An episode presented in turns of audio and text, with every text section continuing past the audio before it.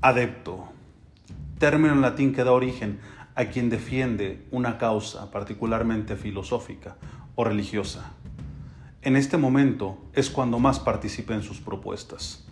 Este proyecto nos llevará de la mano a historias, mitos, conceptos, dentro de una vieja regla conocida popularmente como regla de Palomonte, para poder explorar sus más profundos misterios, tabúes y costumbres. Soy el Tata Ricardo Plata y espero poder compartir con ustedes este conocimiento ancestral y llamarlos un adepto.